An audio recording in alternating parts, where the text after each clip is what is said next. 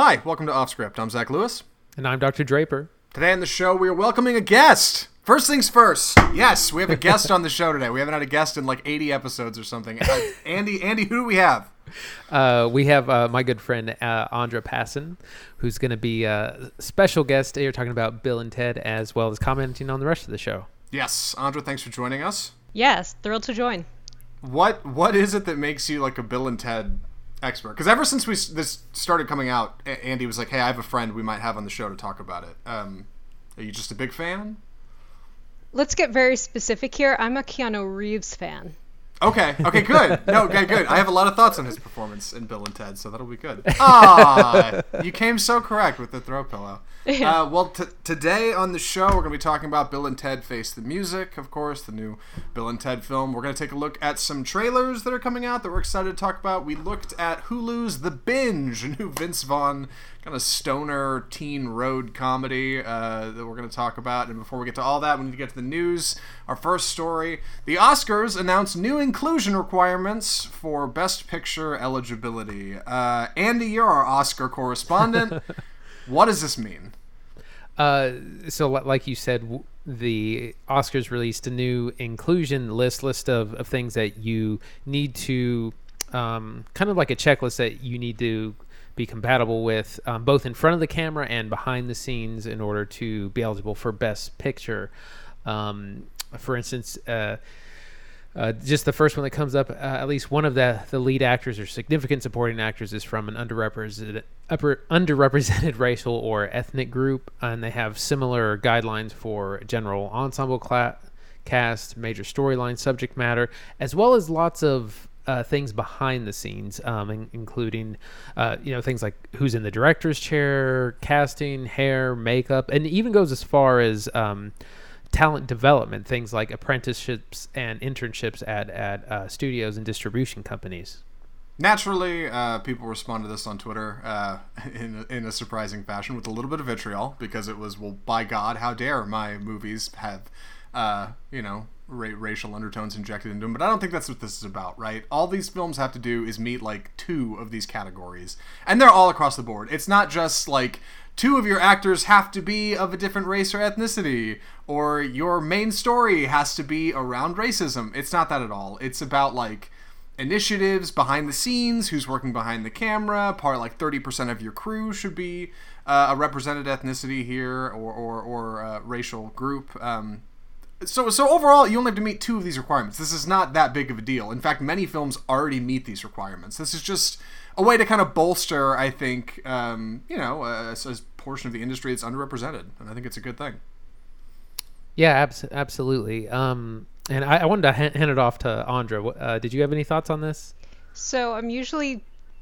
very disinterested almost against award shows just because it feels like a pat on the back however when it's shining a light on underrepresented groups, I am all for this. Yeah, I, I think I'm in the same boat. Andy, any uh, any hot takes on this? I, I think what stands out to me is the behind the scenes development, um, not just um, things like director, but you know, part of the reason we don't have an, enough talent in these diverse areas um, or underrepresented areas is just because those people from those areas aren't don't have the opportunity to develop or have opportunities to learn uh, these different trades. So I think that that's a really important part of this the the part about um, apprenticeships and internships and kind of learning positions uh, are also part of the in- inclusivity initiatives, not just who's in front of the screen. Right, and I think that's part of what makes this a good thing, right? Hollywood's a little uh, a little old, and when it comes to old money, it's it's a, it's maybe a little white. So like we could stand to you know uh, put some footholds in for people who need it in the industry. Diversity is good. well, and it also a lot of times uh, people don't really know what in- inclusivity and diversity means or what it's supposed to look like. So it helps if you create some sort of benchmark.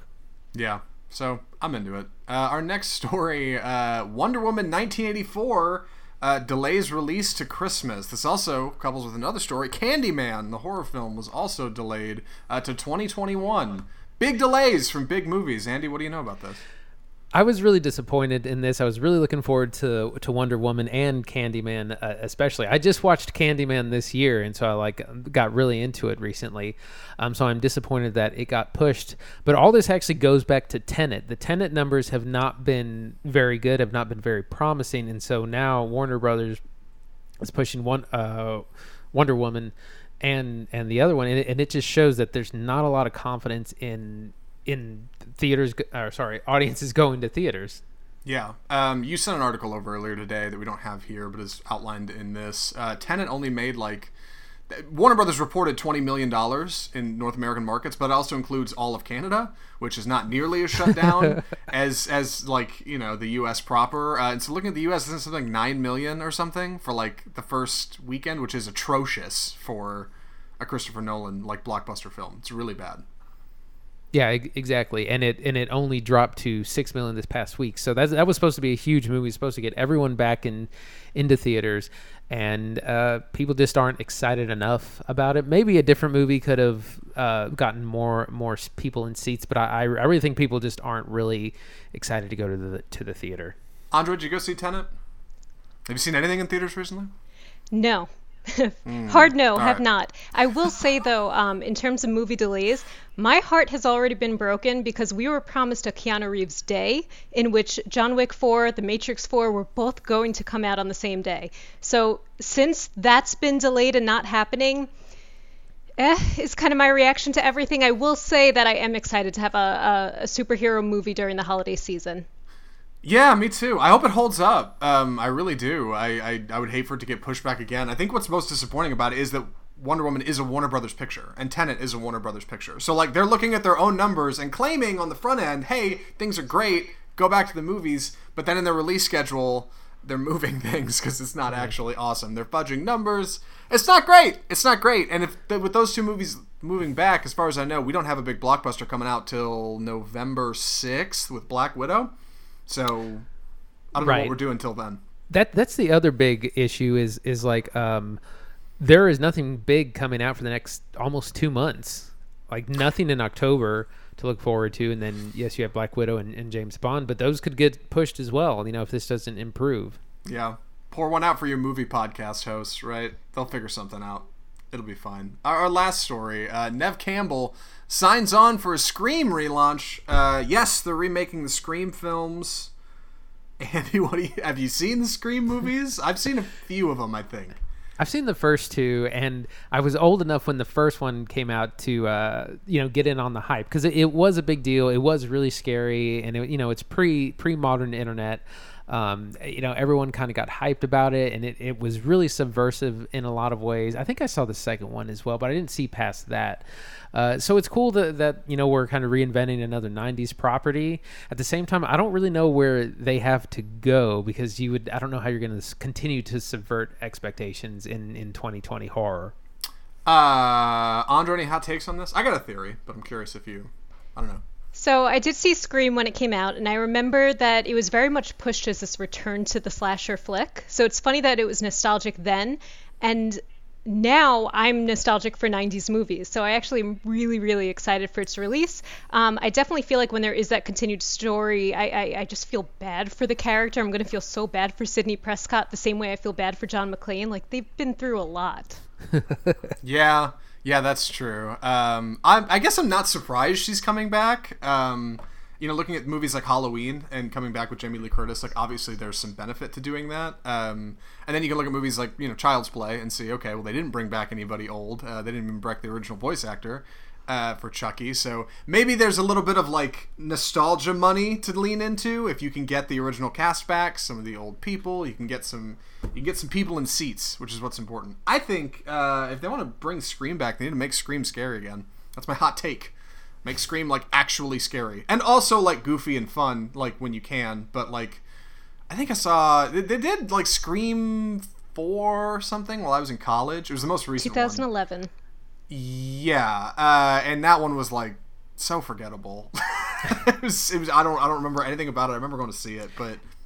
I mean, I, have said this before that the slasher genre is almost like a, a thing of uh, a product of its time, of a bygone era, because it's you know we have cell phones now. We we've gone past that, so I think it's really hard to do the slasher genre in modern times. Yeah, I I I, I think that's true. Um, yeah, no, I, I don't I don't have any disagreements with that. I, I think they're trying, right? Uh, especially like I said, looking at Halloween Child's Play, but um, Halloween's the only one that's had any real success. I think um, the other ones have kind of fallen by the wayside. So we'll see. We'll see what happens. Wes Craven's not around, uh, but hopefully it's in the hands of some good people, I guess. And Courteney Cox and David Arquette are already coming back. With that being said, we're done with the news. It's time to talk about the, the feature, the reason we're all here, and I'm very excited to talk about this. Uh, Andra has great graciously agreed to take the summary. I think uh, Andy told you about that, right, Andra? You up to date on yeah, the... she, Yeah. she's okay, cool, cool. You know what's going on. Sweet. All right. With that being said, uh, Andra, please um, take it away. All right, so not to play favorites, but we're reviewing Bill and Ted. Bill, we've spent our whole life trying to unite the world. And I'm tired, dude. Ted, we have a destiny to fulfill. Whoa! Whoa! Greetings, my excellent friend. Um, we are talking about the two best friends who have spent the past 30 years trying to craft a song that will unite the world, only to find out this song actually has to save the world. And not only do they no longer have 30 years to do so, they only have 70 ish minutes um, before the, the world, the universe implodes. Um, Andy, what do you think about that? Sorry. Um, no, sorry, Andra. Normally, our intro, our, our intros are much more winding and, and, and just kind of talky. Yeah. They're normally not so succinct, so I appreciate it. Uh, you did that better than Andy and I had probably I was going to say I, I'm gonna be Uh, rep- gonna be replaced. yeah, no, you're you're rock solid. Um, So I'm not super familiar with uh, this property. Like I, I remember seeing parts of it uh, growing up. I don't think I ever really watched the first two, like from start to finish, uh, in the '90s. So I'm not super familiar with it, but I, I know it is like a beloved property. It's it's what launched uh, one of the things that launched Keanu Reeves' uh, career. Um, but I enjoyed this. I thought that this was a lot of fun, and it's the kind of style of movie that we don't really make anymore. That that kind of uh, you know we need to raise fifty thousand dollars to save the community, whatever. That's kind of what what this is in a much more like galactic and time travel um, uh, way. And we, we kind of have these different vignettes and, and adventures, uh, but it's a lot of fun. And the characters, I felt like the, they they fall into these roles really well. I, I was really worried that this could be it could be really cringy really easily. It could be like embarrassing to watch, but uh, but they do a really good job of kind of enveloping these characters, but but older versions of them at the same time. Like they're both married, they're both uh, you know still trying to make the band work uh, and things like that. Andre, you've seen the films, the original, right? Um, what do you think of those? What's your history with those? Walking into this movie, what, where, where was, where's your head's at, head at? I think that this movie was the perfect next installment because it married ideas of the first two. In the first one, we just have these goofy characters who need to um, pass their test, graduate school. The second one introduces death as a character. Um, you have evil robots, you have Station. It just gets a little bit bigger than life. And this one um, has that. It has the fun of the musicians. It has the evil robots. Um, and it also very much plays into the time spent since the last uh, film. Uh, I really respect when there is a continuation. There's no way to say that this was a cash grab. Like, it really just felt like a nice favor to the fans. Yeah, I, I felt the same way. So I, I've seen the originals uh, a few times, uh, actually, and I'm a big fan of them. My my uh, dad is a history teacher, so just the idea of like high school kids from the '80s like leaping through history to finish their senior report or whatever is a good time. And then Bill and Ted Two, I got that DVD in like a Pizza Hut promotion in like 2002 or something. Um, and it's super good. Bill and Ted 2 might be better than the first one, which is crazy to a lot of people, but like that movie holds up great and it's actually really cool when they die and go to hell and then heaven and stations the whole thing. Um, the idea of revisiting these characters so many years later is interesting. One, because you get to look at Keanu Reeves' like career, right, and where he's been. Two, Alex Winter, who's been mostly behind the camera ever since like a movie shortly after Bill and Ted 2 called Freaks or a Freaky or something like that. Um, I forget the name of it, but otherwise he's he's been doing his like documentaries and something. So this is his return to form, and also we get to jump back into these characters who are looking to unite the world. Uh, in what I guess is an alternate version of 2020 because they don't face a lot of the problems we have today. Um, how appropriate. But but it's cool because these two characters who are very whimsical and very like laid back and very very positive all the time. These guys are hardly ever pessimistic. It's all optimism from Bill and Ted. These kind of goofy, lighthearted characters. Um, have to deal with this like expectation that's been placed on them to save the universe and they have no idea how and they've had to grapple with that for like 30 years um, and it's really intriguing to see how they've handled that in the face of like trying to save the universe and where their careers have gone and now they have families um, all that's actually really cool and and surprisingly this movie manages to maintain like the spirit of those original films so it kind of works there's there's definitely some stuff in here that doesn't work great, but overall I think it all comes around and like I was pleased for like a 92 minute romp, which is very lighthearted. It's a very toothless movie uh, in the best way, very pleasant watch for me. So we should jump into it. Andra, where do we start? The plot, the characters, the acting, the the, the I, I don't know, the pace. So the first thing that I guess I thought would be interesting to talk about is usually the concern when there is next installment of a story and it involves kids. And I will have to say that it's because uh, of Indiana Jones, the Crystal Skull. I get very apprehensive when we're being pushed uh, just to have someone else carry off a legacy. And Yeah. this handled it so well, in my opinion. I felt like it was just it was a wholesome hug. Uh, the the two daughters that they had, uh, it, it really enabled the story. Everyone was so supportive of each other, um, and I really liked how that played out throughout the film. Yeah, I, I, did as well. Like I, I love the way our, our Bill and Ted characters are like just as classic as ever. I mean, it just seems like they've aged up. If, if anything, the only the only thing I didn't well, we'll get we'll get into like the acting proper, but they've they've got their families, right? They've got the princesses who are pretty much like just as thrown away ca- as characters as they were in the previous films. Like they basically don't exist. Um, they're motivations for our characters, but they're not actually in the film a whole lot. But the daughters, uh, who were like these wonderful, just mirrored versions of, of Bill and Ted, uh, uh, played by Samara Weaving and Brigette Lundy-Paine, are like really good and and just just light enough that it's not like a Shia LaBeouf handoff in, in Kingdom of the Crystal Skull or anything. Like they get to go on the time traveling adventure of like the first film. They get to go like grab a bunch of people from from from from other times and and, and use them to help their dad. But like they it's fun and like lighthearted in a way and they're actually really good and they emulate the original characters uh, in a way that's not like off-putting they're actually really pleasant and and that's surprising because normally the ones picking up the mantle aren't so much Yeah, I, I was to mention first off, I, I am probably the only defender of Crystal Skull. Uh, I was once called the Skullpologist by, by, by a friend of ours. Um, but but that's a good example of how that movie was really trying to force Shia LaBeouf on us to like take up the mantle of Indiana Jones, and and this like Andra said, um, th- they become part of the adventure. They're not just handing off to oh let's do three more Bill and Ted uh, films with their daughters. They're part of the original adventure, and and like you said, they they adopt their mannerisms, and uh, they're both really smart and also uh, very uh, mu- into into music. Um, and Brigette Lundy-Paine, I haven't seen before, but she was great. Um, so I'll look forward to to see uh, what else uh, she ends up in.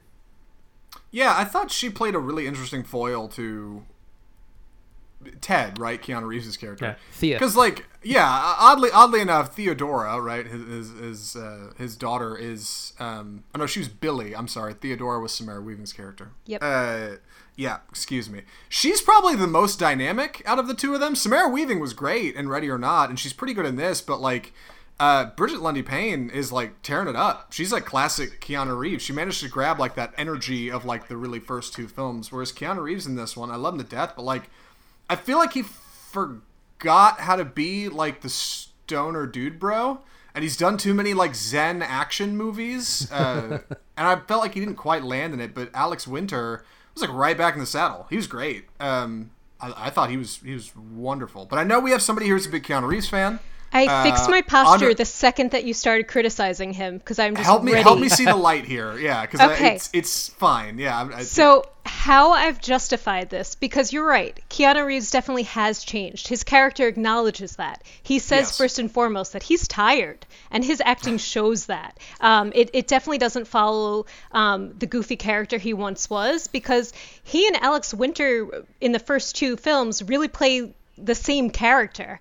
And so, how I justify this is that the storytelling goes. Um, that he they, they need to acknowledge themselves separate from each other specifically for the sake of their marriages they need to say i love you versus we love you and therefore it did make sense for keanu reeves to be a little bit different Yeah, I think Does that's that work? fair. And, yeah, no, I, I I agree, and and that's a fine segue into like their motivations, right? The whole deal is they're trying to save their marriages to the princesses. Uh, things are dry. They've been trying to do this Wyld Stallyns thing forever. They had little success following Bogus Journey, but ultimately it fizzled out. Um, and now, like their wives are, are feeling like they're not as important, right, as, as as like their dreams, and they need to move on. So they, they do this whole marriage counseling thing at the beginning when we get some great opportunities for character growth in there.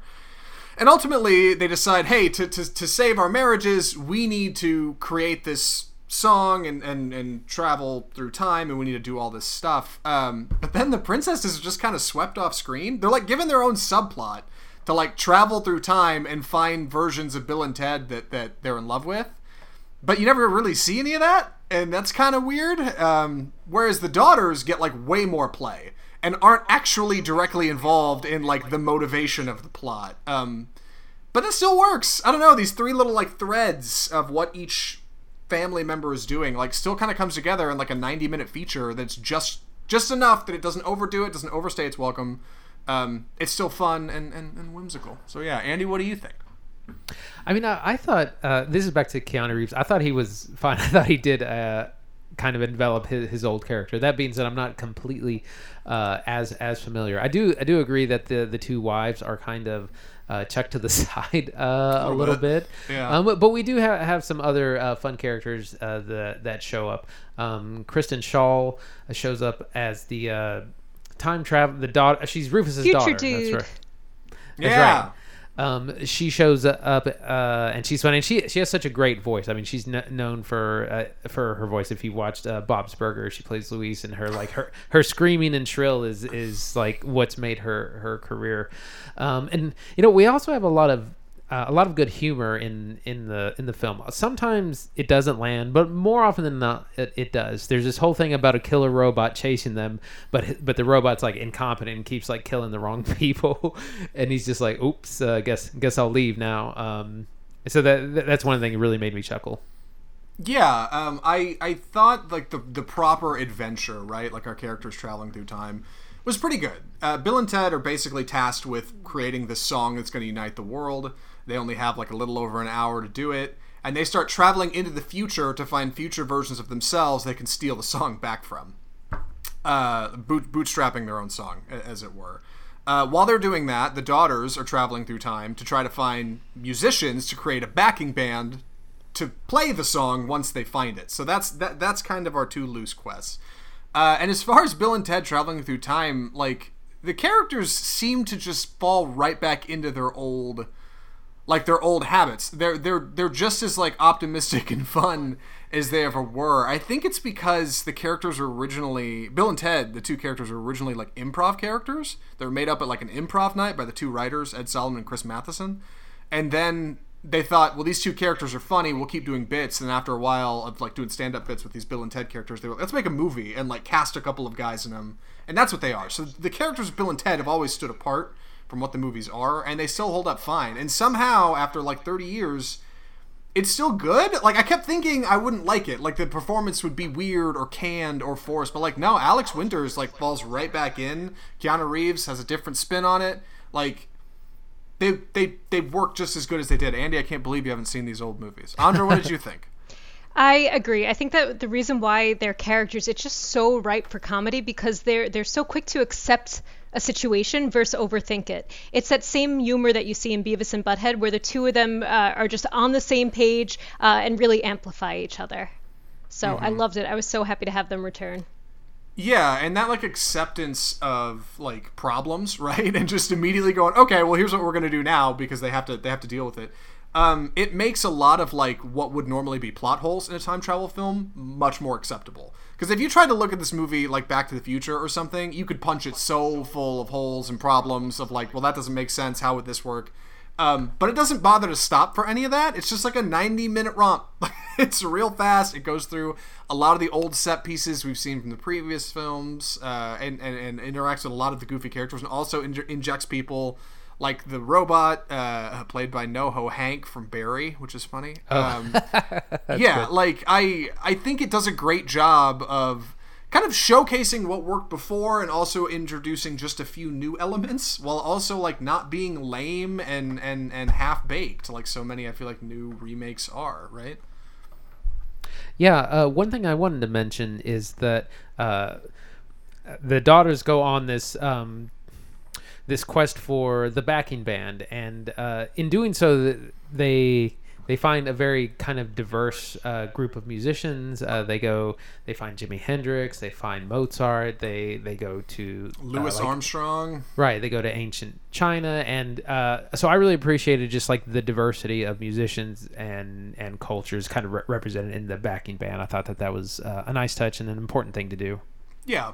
Uh, as the movie goes on uh, and, and Bill and Ted get closer and closer to writing the song, things are going inherently wrong in time, right? We have other characters being plucked from time, like George Washington and Jesus, and being put in other ti areas. So by the end of the movie, you get a bit of like an apocalyptic, like time is collapsing on itself thing. And like it's all kind of like this goofy CGI that normally like looks terrible and it doesn't look great in this movie but as far as i know um, you know they didn't have a great budget and you know, they don't need it.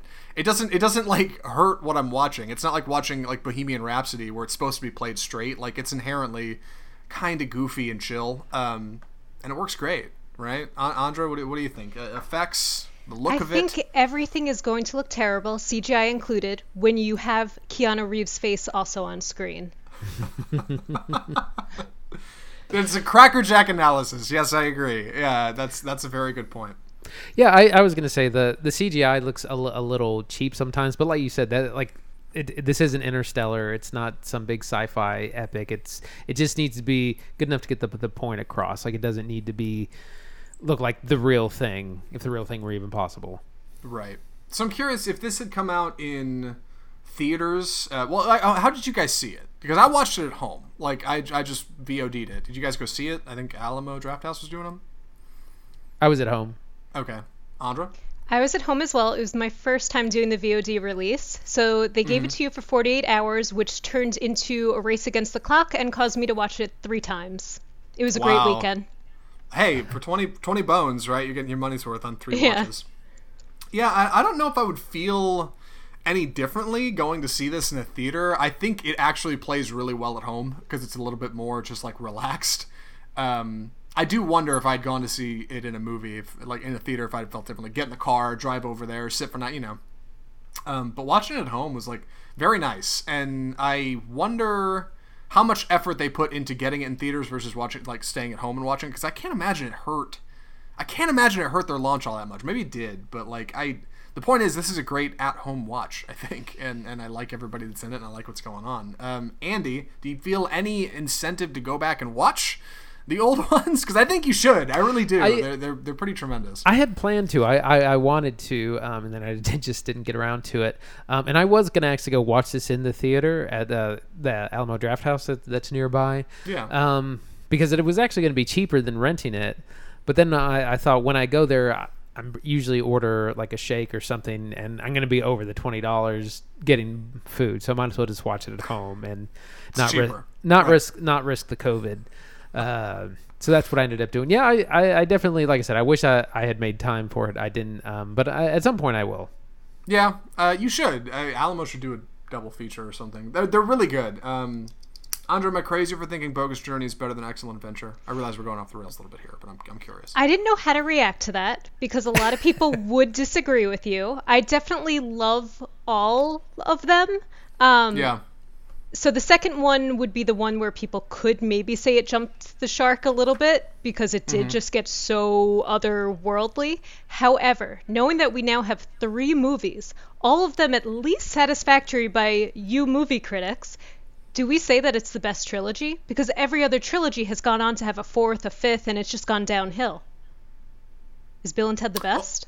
Well, I don't know if they're going to do another one, but for what it's worth, it's pretty good. I mean, somehow, like, it's rare that, that a trilogy uh, ironically for these films, or coincidentally, I should say, uh, can stand the test of time. Right? It's rare that you can come back after 30 years and make another one, and everybody goes, "Oh, this is actually kind of good."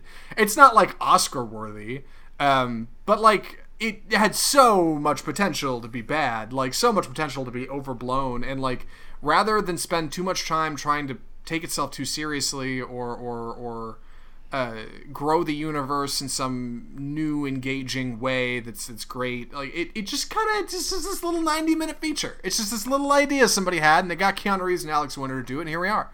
Um, I think it plays pretty good. Is it the best trilogy ever?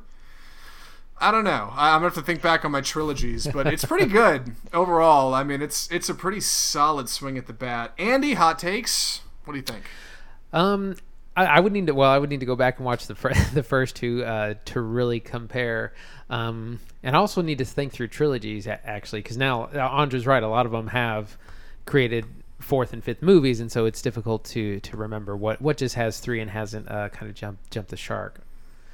So you're Maybe we'll saying wait it might for- be. Maybe Yeah. yeah. maybe yeah maybe we'll wait for a, a third Blade Runner uh, movie to to complete. Andra, before we get to like final final uh, uh, you know opinions here, uh, recommendations, I should say. Any any other hot takes on Bill and Ted Three? You're on the show. I'm curious. Any any any angles? Anything I missed? Anything? I don't know. I think you got it covered mostly. I will say that I, I, I did have to think through the wives story being very much a cut corner. I've justified that one in saying that it's mostly a prevented timeline anyway, that their story didn't need to shed too much light, and they still had a very sweet close at the end of the movie. Um, Yeah. so I am happy with how that played out in that way.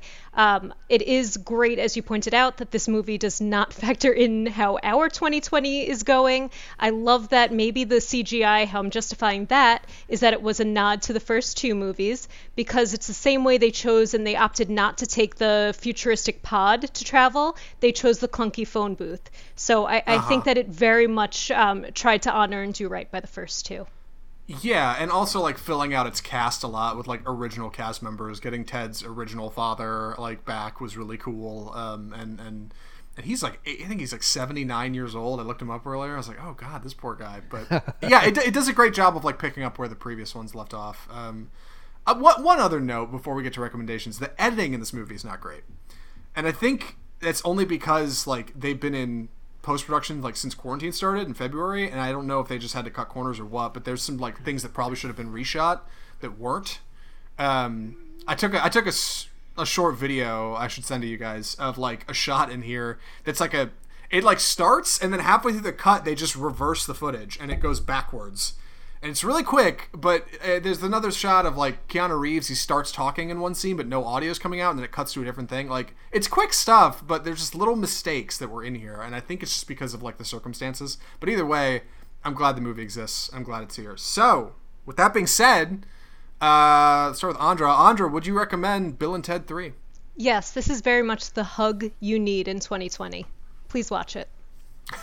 Andy, would you recommend it? Um, yes, but I would probably say wait for streaming. I, I don't think I I would recommend shelling out twenty bucks for it. Uh, I'd recommend it as well. I, I'd say, yeah, if you don't have a whole lot of people in your house to watch it, if you're not going to get, if you if you're not going to watch it three times like Andrew did, uh, you may not be getting your value out of Twenty Bones, but like it's still a good time. Like if you have a significant other or somebody else who has seen this movie, or you just really want to watch it, like pay the twenty bucks. You you will enjoy it. Like I, th- I think it's a good time. I'm I'm happy to say this is one of like the the the new sequel nostalgia bait movies I can look back on and go, oh, that one was actually a pretty good example of how that can be done, because it's it's it's charming in the best way. I think Andrew's right. It's it's the hug you need in 2020. um, so yeah, that's that's that. And with that being said, we should move on to uh, our next segment. Andy, you want to introduce this one? It's time for the trailer park.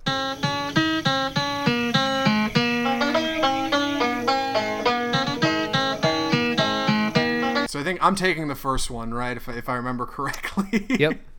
I'll be honest, I'm definitely juggling screens over here because I wanted to make sure I have uh, a brief summary for this film ready. Uh, the movie is Denis Villeneuve's Dune.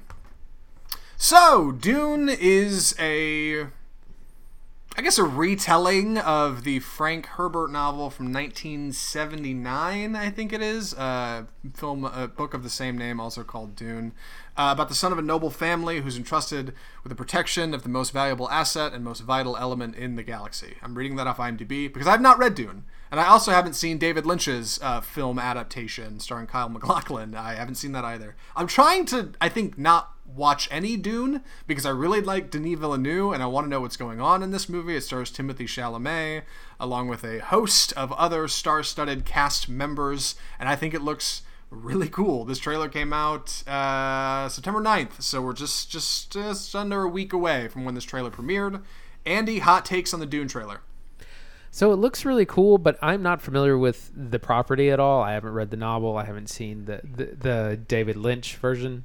Um, and if if I didn't know who was attached to it, if I didn't know Denny Villeneuve was it, if I didn't know it was part of this big uh, important graphic novel, I wouldn't really be too excited because it just looks kind of like generic sci-fi. Um, like it looks cool, but like there's I, I don't know enough of, the story for it to um, get me excited. I'm only excited because of who's in it and who's bo- and who's directing it.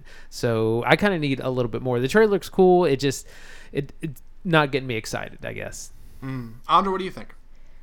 Oh, what do I say to that? I am so excited for this movie. Um, I say that as uh, I have read it. I, I have seen the David Lynch one. Um, Oh, What I haven't done is see the Jodorowsky documentary about the film that almost happened. Um, I, I love Dune, um, so I shrieked. I'm so excited. and honestly, I at first thought that maybe, um, especially because there is an overlap in a, a cast member, that m- this could capture some of like the Game of Thrones fans just itching for uh, a sci-fi whole world to to get their hands on. Um, so I'm disappointed to see the trailer didn't pull you in, but there's still time. Yeah, I, I'm I'm excited because it's Denis Villeneuve and because I've heard so much about Dune. Um, I've never seen Jodorowsky's Dune, the, like the documentary, but I actually kind of want to watch that more than I want to watch the other things because I I love the I love how films are made and like the idea that if this film was planned, it was going to be this huge epic thing and never happened is is kind of fascinating to me. And also, I feel like it can skirt around the story because I don't want anything spoiled. Do you think Andy and I would be I don't know. Would, would we be doing something wrong by, by looking at the originals before this, or should we go in fresh? Is it worth going back and watching like the David Lynch version or reading the book? What do you uh, What do you think?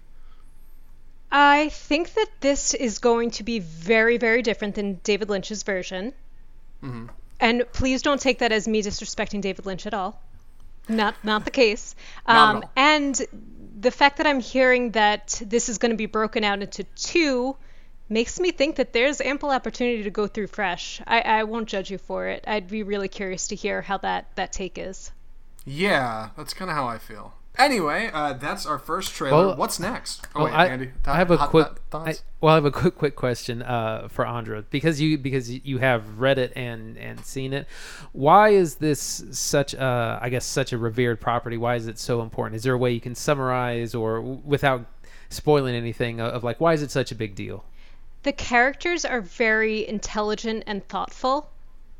Um, and I, I just love seeing how that translates. Even that line that they, they whisper in the trailer, fear is the mind killer, it is such a powerful message throughout the book. Um, I'm sure that it, it- you'll hear that repeated maybe the same way you would hear, like, May the Force be with you. Um, so I'm really excited. It, it's the same way that Green Lantern is my favorite superhero because it's willpower. There's just this intelligence to this sci fi world that, that really comes through in a great, powerful way.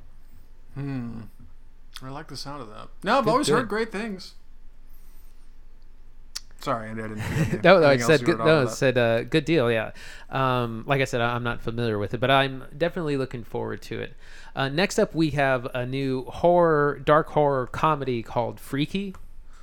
Um, and this is a new film starring Vince Vaughn, which comes out November 13th, Friday the 13th, but in November. And uh, it, it stars a young girl uh, who's in high school who we get a kind of Freaky Friday. That's where the t- title kind of comes from, uh, where she body swaps with the killer in with the slasher uh, played by Vince Vaughn, and so she ends up in his body. The killer then ends up in her body, and we have a series of you know horror things happen as as well as lots of comedy. Um, I really like the way this trailer looks. It, it looks funny. I, I think I'll definitely be excited uh, to see it. Uh, Vince Vaughn's al- always entertaining.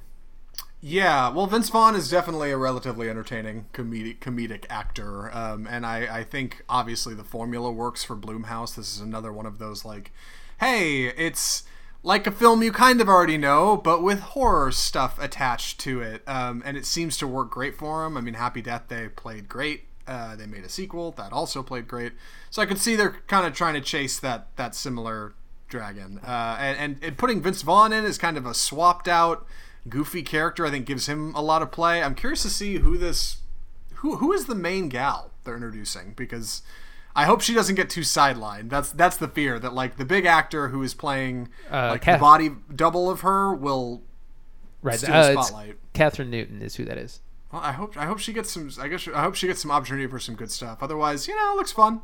Looks like a Blumhouse Blumhouse horror. Andre, do you have any experience with these these movies? I don't have too much experience. I will say that the trailer definitely looks of interest. However, my biggest problem is that she's describing herself as a loser. She calls herself um, that she would be the first person to die in a horror movie. Um, Drew Barrymore in Scream. Sometimes it's great. Yeah. Well, that's an interesting. That's an interesting take. I, I don't think you're wrong. Speaking of Scream, have you heard new Screams coming out? Did we talk about that? Did we? Yeah. Just trying to tie it back. I appreciate it. You're doing you're doing better than me. Yeah, you're doing great at this. Keep it up. Our last trailer we need to talk about. Uh, Andy, am I doing the tra- am I doing the, the summary for this one? Uh, Or? no, I got this one. Please do. Okay, so this is the trial of the Chicago Seven.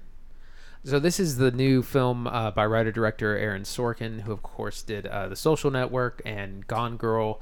Uh, this is a movie about the Chicago Seven, which were an infamous group of of people um, who were put on trial after the 1968 Democratic National Convention, uh, accused by the federal government of inciting riots and uh, conspiracy against the United States. And so uh, the film chronicles what what happened, these riots, what led up to it, and the trial and the aftermath.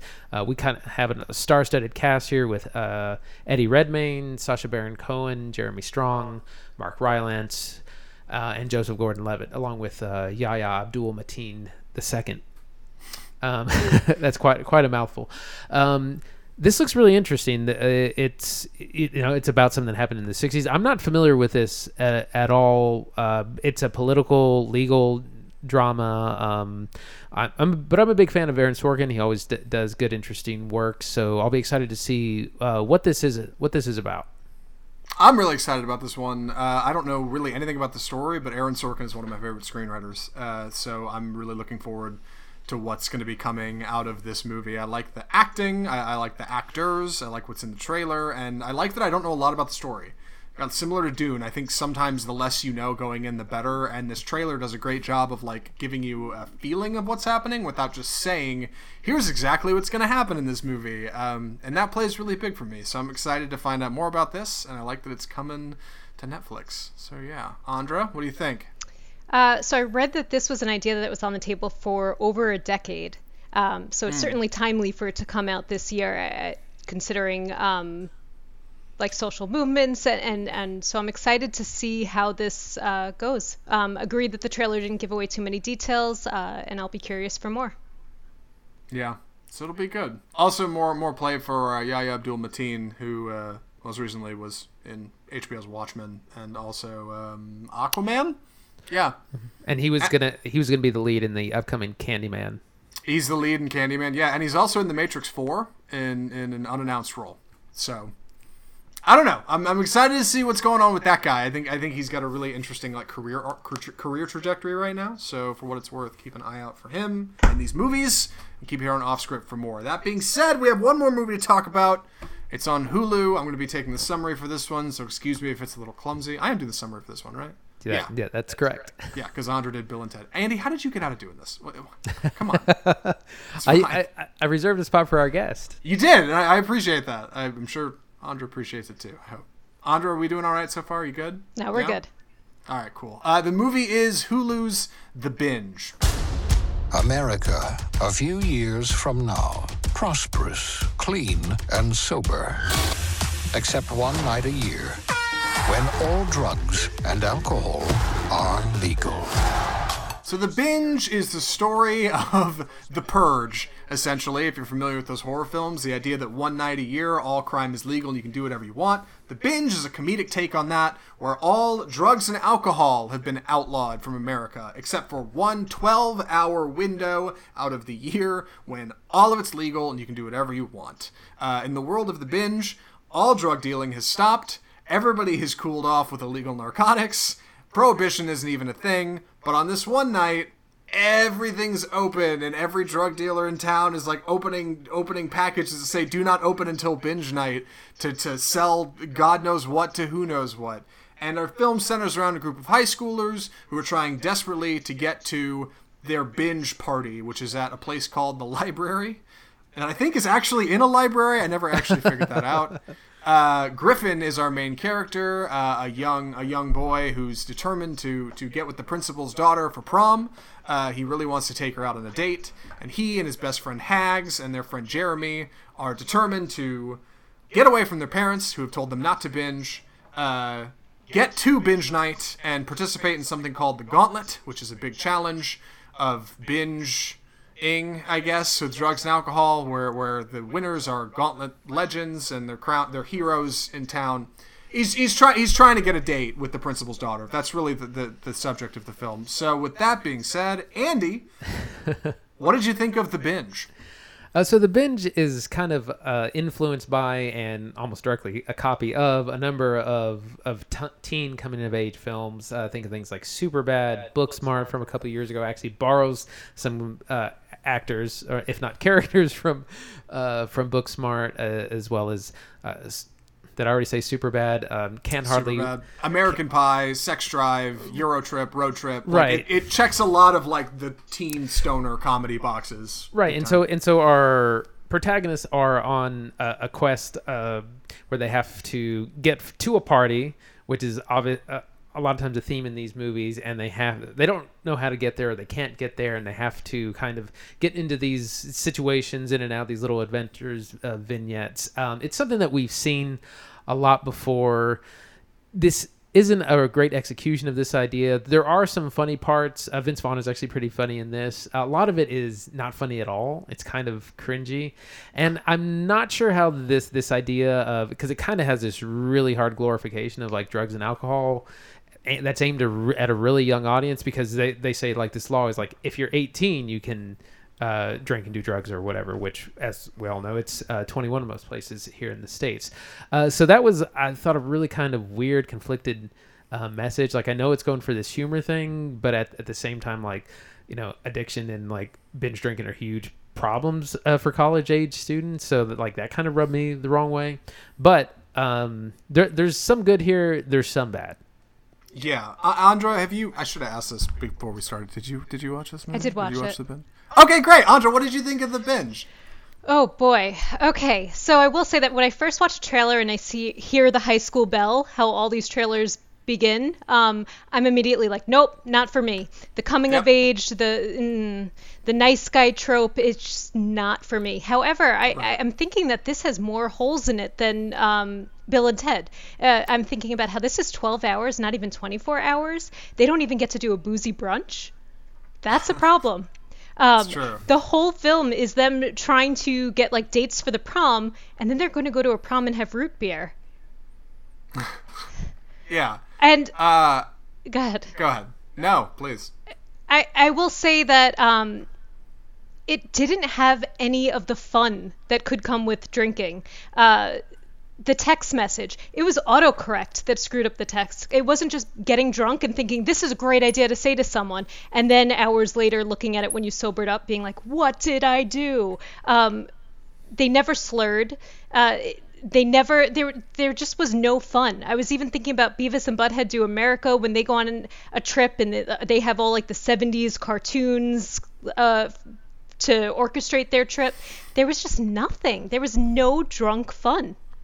Yeah, it never really like reaches the high it's claiming you're going to get to, even when you get to the later events of the film and the binge night is going on and people are getting more inebriated. Like it never really it never really climbs the mountain it claims it's going to climb. And I guess if you really wanted to grandstand, you could say, well, maybe it's a message against doing those things. But like, it totally isn't that smart. Like it just isn't. It just it doesn't hold up the way it's supposed to. Um, I think it makes some big claims, right? Um, especially with like this this idea of, of straight excess. Especially, I mean, just in the title, it's called the binge for God's sake. Like this idea that you could go completely nuts and be high school, be in high school and be at the, the peak of your life and drink and do all of the drugs you want to do, and you'll still accomplish your goals is is, is incredi- incredibly unrealistic and like it's just kind of not fun to watch you know um, even when the characters are supposed to be completely hammered they don't they don't play good drunks they're just not very convincing uh, when they're when they're doing a litany of, of drugs they're they're not very convincing to, as to have been doing these drugs it just it doesn't it doesn't really hold up particularly well at all Yeah, I feel like th- lots of people would have died do- doing this, like because they do drink so much and they do all these kinds of uh, crazy drugs. There's this whole thing about like who can do the like the most cocaine. Yeah. Uh, like event and I'm like that that'll you'll die you know? And there's this kind of there's a whole tie-in with Scarface. Um I, I feel like there's two movies here. Like you either should have done like uh, what is essentially the hangover or like a, a drug comedy which you probably should have should have been more adult and involved older older adults or you should have done a high school coming of age film. It feels weird to kind of mix these two genres Yeah, it feels like it tries to accomplish like hangover level of problems with like high school comedy levels of, of, of consequences. Like it never actually like is a problem for anybody. You're right. Uh, towards the end of the film, one of these challenges is is to literally stick your face in a mountain of cocaine, and it's like you would die. You would die almost instantly. Like that that that would not work at all. And it never has any of those problems. Like we have adults punching children. That never has any kind of fallout. And like I, I guess okay, so let's just jump into the movie proper, right? Like let's let's just start to talk about besides where it's not working as a story, like just kind of the film as a whole. Uh, we have our we have our lead actor. Uh, what is his name? Griffin, Griffin. played by Skyler Gisondo, uh, who's been in a handful of other things. Our only other real real standout is Vince Vaughn, who plays the principal and also the father of the girl that's that Griffin is pursuing. Um, Vince Vaughn probably has the most opportunity to kind of flex his chops here. He's it's more of like a wedding crashers kind of role, like this goofy adult who's clearly not all that grown up and and has no problem uh, uh, just kind of being mean to people for for fun. Um, otherwise, it's just kind of a whole lot of newcomers uh, that are pretty okay, just across the board. I think everybody's pretty all right in this movie, right, Andy? Yeah, I so one of the guys I actually recognized from TikTok, uh, uh, their black friend Hags, uh, played by Dexter Darden. Um, I've seen him a couple times on TikTok, more than I've actually seen him on film. Uh, I recognize uh, Skyler Gisondo from uh, Booksmart mostly, as well as uh, Edward Fr- uh, Franco, who he's got super long uh, hair. Yeah, you can't can't really fr- forget him. he- yeah, he's the kooky friend. Andra, any any thoughts? I didn't recognize any of the actors besides Vince Vaughn, and Mm-hmm. I felt like Vince Vaughn was kind of hindered in this role. Almost like some of the times he had to be the the principal from Ferris Bueller. It, it seemed very stop and go. Andy, you had other thoughts. I'm sorry. I cut you Well, well, what I was going to say is that uh, so Skyler Gisondo played a senior in Booksmart, which came out in 2017, 2018, and now he's still playing a senior like two, three years later. I'm like, how old is this kid? or like, how does he look manage to like still look high school age or kind of look high school age? Yeah, uh, the casting is definitely a little odd, and you can tell they kind of they kind of front loaded it with, hey, these are kids who have some experience versus like probably kids who are new to the scene, which I guess is fine.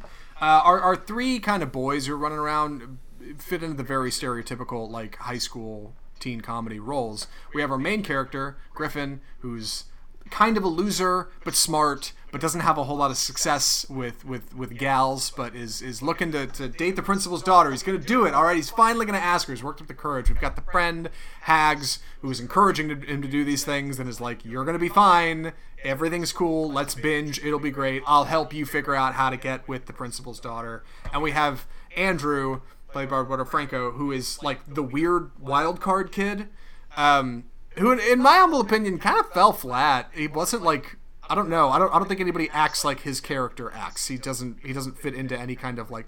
Well, he's supposed to kind of be I a, a stoner, but you're already in a stoner comedy, or so it's it's kind of strange. But I I agree. Yeah, like he wasn't convincing to be anything. I was just like, you're, you're just kind of a. I don't. I don't know. His character didn't stand out in a particularly interesting way. Um, we've we've got our character Vince Vaughn, who is like chasing these boys essentially, uh, like like Principal Rooney and Ferris Bueller. You're right, Andra. Like he's basically just following them, uh, hot on the trail of wherever they're going, uh, to make sure his daughter, who has escaped the comfort of his house on binge night, uh, has gone to this party. Uh, we have some we have some parents who, who aren't important to the film and, and don't really keep up. Ultimately, these kids are just trying to make it from A to B. They're just trying to get from their house to the party on binge night, and and that's complicated for a number of reasons that aren't really like important or damning. Like it's just kind of a, a, a goofy romp through town, I guess, right? yeah, and and it's not a really good one. So they have this like pedal. They don't have a car. They have this like pedal bike, like a a, a beer trolley. Uh, that they're pedaling around town, which is pretty unrealistic. I, I was like, I feel like you can't pedal that thing more than like half a block or something, then you'll just be done. And so there's again the the adventure of trying to get to the party and kind of stopping at different places along the, the way. The thing is, this started to feel so cliche to me. Like if you've seen, uh, like I said, super bad, you have the the kind of outcasts who are trying to get to a party, who um, have a falling out, who make up at the end, who learn something and grow a little bit, and then uh, get the girl in the end. And, and it's just like I could see all these beats coming, and it was just really kind of predictable and not very interesting. Yeah, and the thing that has to hold up, I think, a movie like that, if you're gonna tr- retrace those steps, it's got to be like funny, or it has to do something that like stretches the genre. And unfortunately, this movie doesn't really stretch the genre. It's also not very funny. Um, Andra, any hot takes on the humor here? So after this movie, I started thinking, what is the best drinking movie ever? And so I started Googling around and I determined that there were three different categories that could be translated to make the best drinking movie. Either one, it's it's more of like a college or high school movie, the old school Animal House, what have you. There's Sure. Two, a movie that would just make a good drinking game. That could be like watching Jurassic Park and drinking anytime a, a dinosaur appears. Um, Yeah. Not recommended. Not not a safe strategy. Um, or three, a movie that takes place in a bar. So something like um, like Trees Lounge. So I was thinking about it, and I've decided that the best drinking movie of all time is Roadhouse. So Okay. I'd rather Sure. watch Roadhouse. Right Yeah. boot, right boot. Well, that's a, okay. Well, hold on. This film doesn't star like Patrick. I mean Patrick Swayze, right? It's not gonna. But I, I get where you're coming from. Yeah, it's it's not. Yeah, it doesn't it doesn't really seem to accomplish any of the things it's setting out to do. It's not a fun teen movie. It's not a fun drinking movie. It's not a fun like comedy.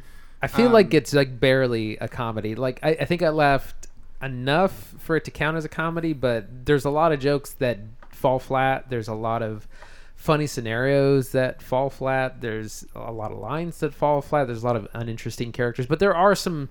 It's balanced, but there are some good moments. There are some good lines. I laughed at Vince Vaughn a handful of times. So it's it's kind of like it's weird because some of it is kind of funny. A lot of it is not funny at all. So I'm not sure where that where that lands. Yeah, and somehow in like a 90, I think it's like a 95 minute feature film, uh, I still wanted to like get on my phone. I was still like bored. Somehow. Yeah, I was like, could this be over now?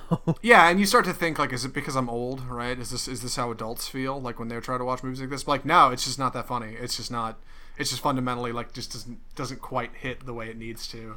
Um, any I was- thoughts on this one. I hate to just wrap it up, but I, I yeah. well, it's hard to talk about a bad movie for for a long yeah. time. Um, like I said, I I was reminded a lot, or I thought about Booksmart a lot, which I love and I think is one of the best comedies in, in like the last ten years. And it is a high school coming of age film, but it's so much better. Like the characters are so much better. It's so funny from beginning to end. It has a great soundtrack, and it's just far more interesting movies. And it's funny because it's some of these same exact characters. Yeah.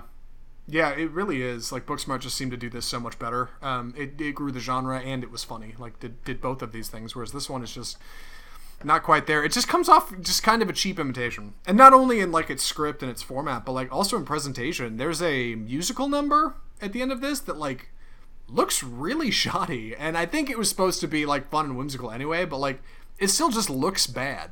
Like it's just not it's just not a fun sequence to watch. Um, All the money strange. went went to Vince Vaughn. Yeah, it really seems like all the money went to Vince Vaughn. Yeah, that's uh, that's that's kind of the deal. Uh, I don't know. I guess that's it. Andra, would you recommend uh, Hulu's The Binge? No. Um, there's definitely the possibility that we're just old. We've seen too many things like it that it just doesn't work for us as it might work for someone when they're seeing these kind of tropes for the first time. Um, I haven't seen Booksmart. I, I will go for Andy's opinion that if you're looking for a school comedy, that's the one to go to. Um, and I'll just voice over that if you really cared about the alligator crocodile that they had to. Um, compete with in the gauntlet that you see in the trailer if if that's your up your alley maybe watch nathan for you so you're covered either way Yeah, I agree. Andy? Uh, yeah, I'm gonna go with strong no. Uh, it's a little funny, but not really funny enough. Uh, there's way better comedies, way better movies. Uh, it's incredibly cliche tropes that we've seen uh, for a long time, uh, for the last 20, 25 years. And like I said, it's a weird celebration of of drugs and alcohol. That's a it's too over the top for how young this audience is, and that really uh, bothered me. So I'm gonna go strong no. Yeah, I'm gonna go no as well. I feel like the only people who would like this movie are like 16 year olds who are anticipating the idea of being old enough to drink and go to college and do drugs. Anybody else who has any kind of worldly experience, this is just really lame. Like, there's nothing, there's nothing here that like is good enough to make you stick around or recommend it to anybody. It's just kind of, uh, it's kind of a bummer, I guess. So that's the binge, and that's our show. Oh my god, episode 116 uh, uh, under under our hat With our Um, guest. with our guest, Andra. Thanks for sitting in. Oh my God, I'm sorry. I feel like I talked a whole lot more than you should have. I probably should have given you the floor. no this was so much fun thank you it was it was nice to follow uh, your lead Thanks. Thanks for hanging out with us. Thanks for watching Bill and Ted 3. I'm glad you like it. Now we just got to get Andy to watch it. well, to watch the originals, I guess. Yeah. That's right. Anyway, uh, Andy, what are we watching next week?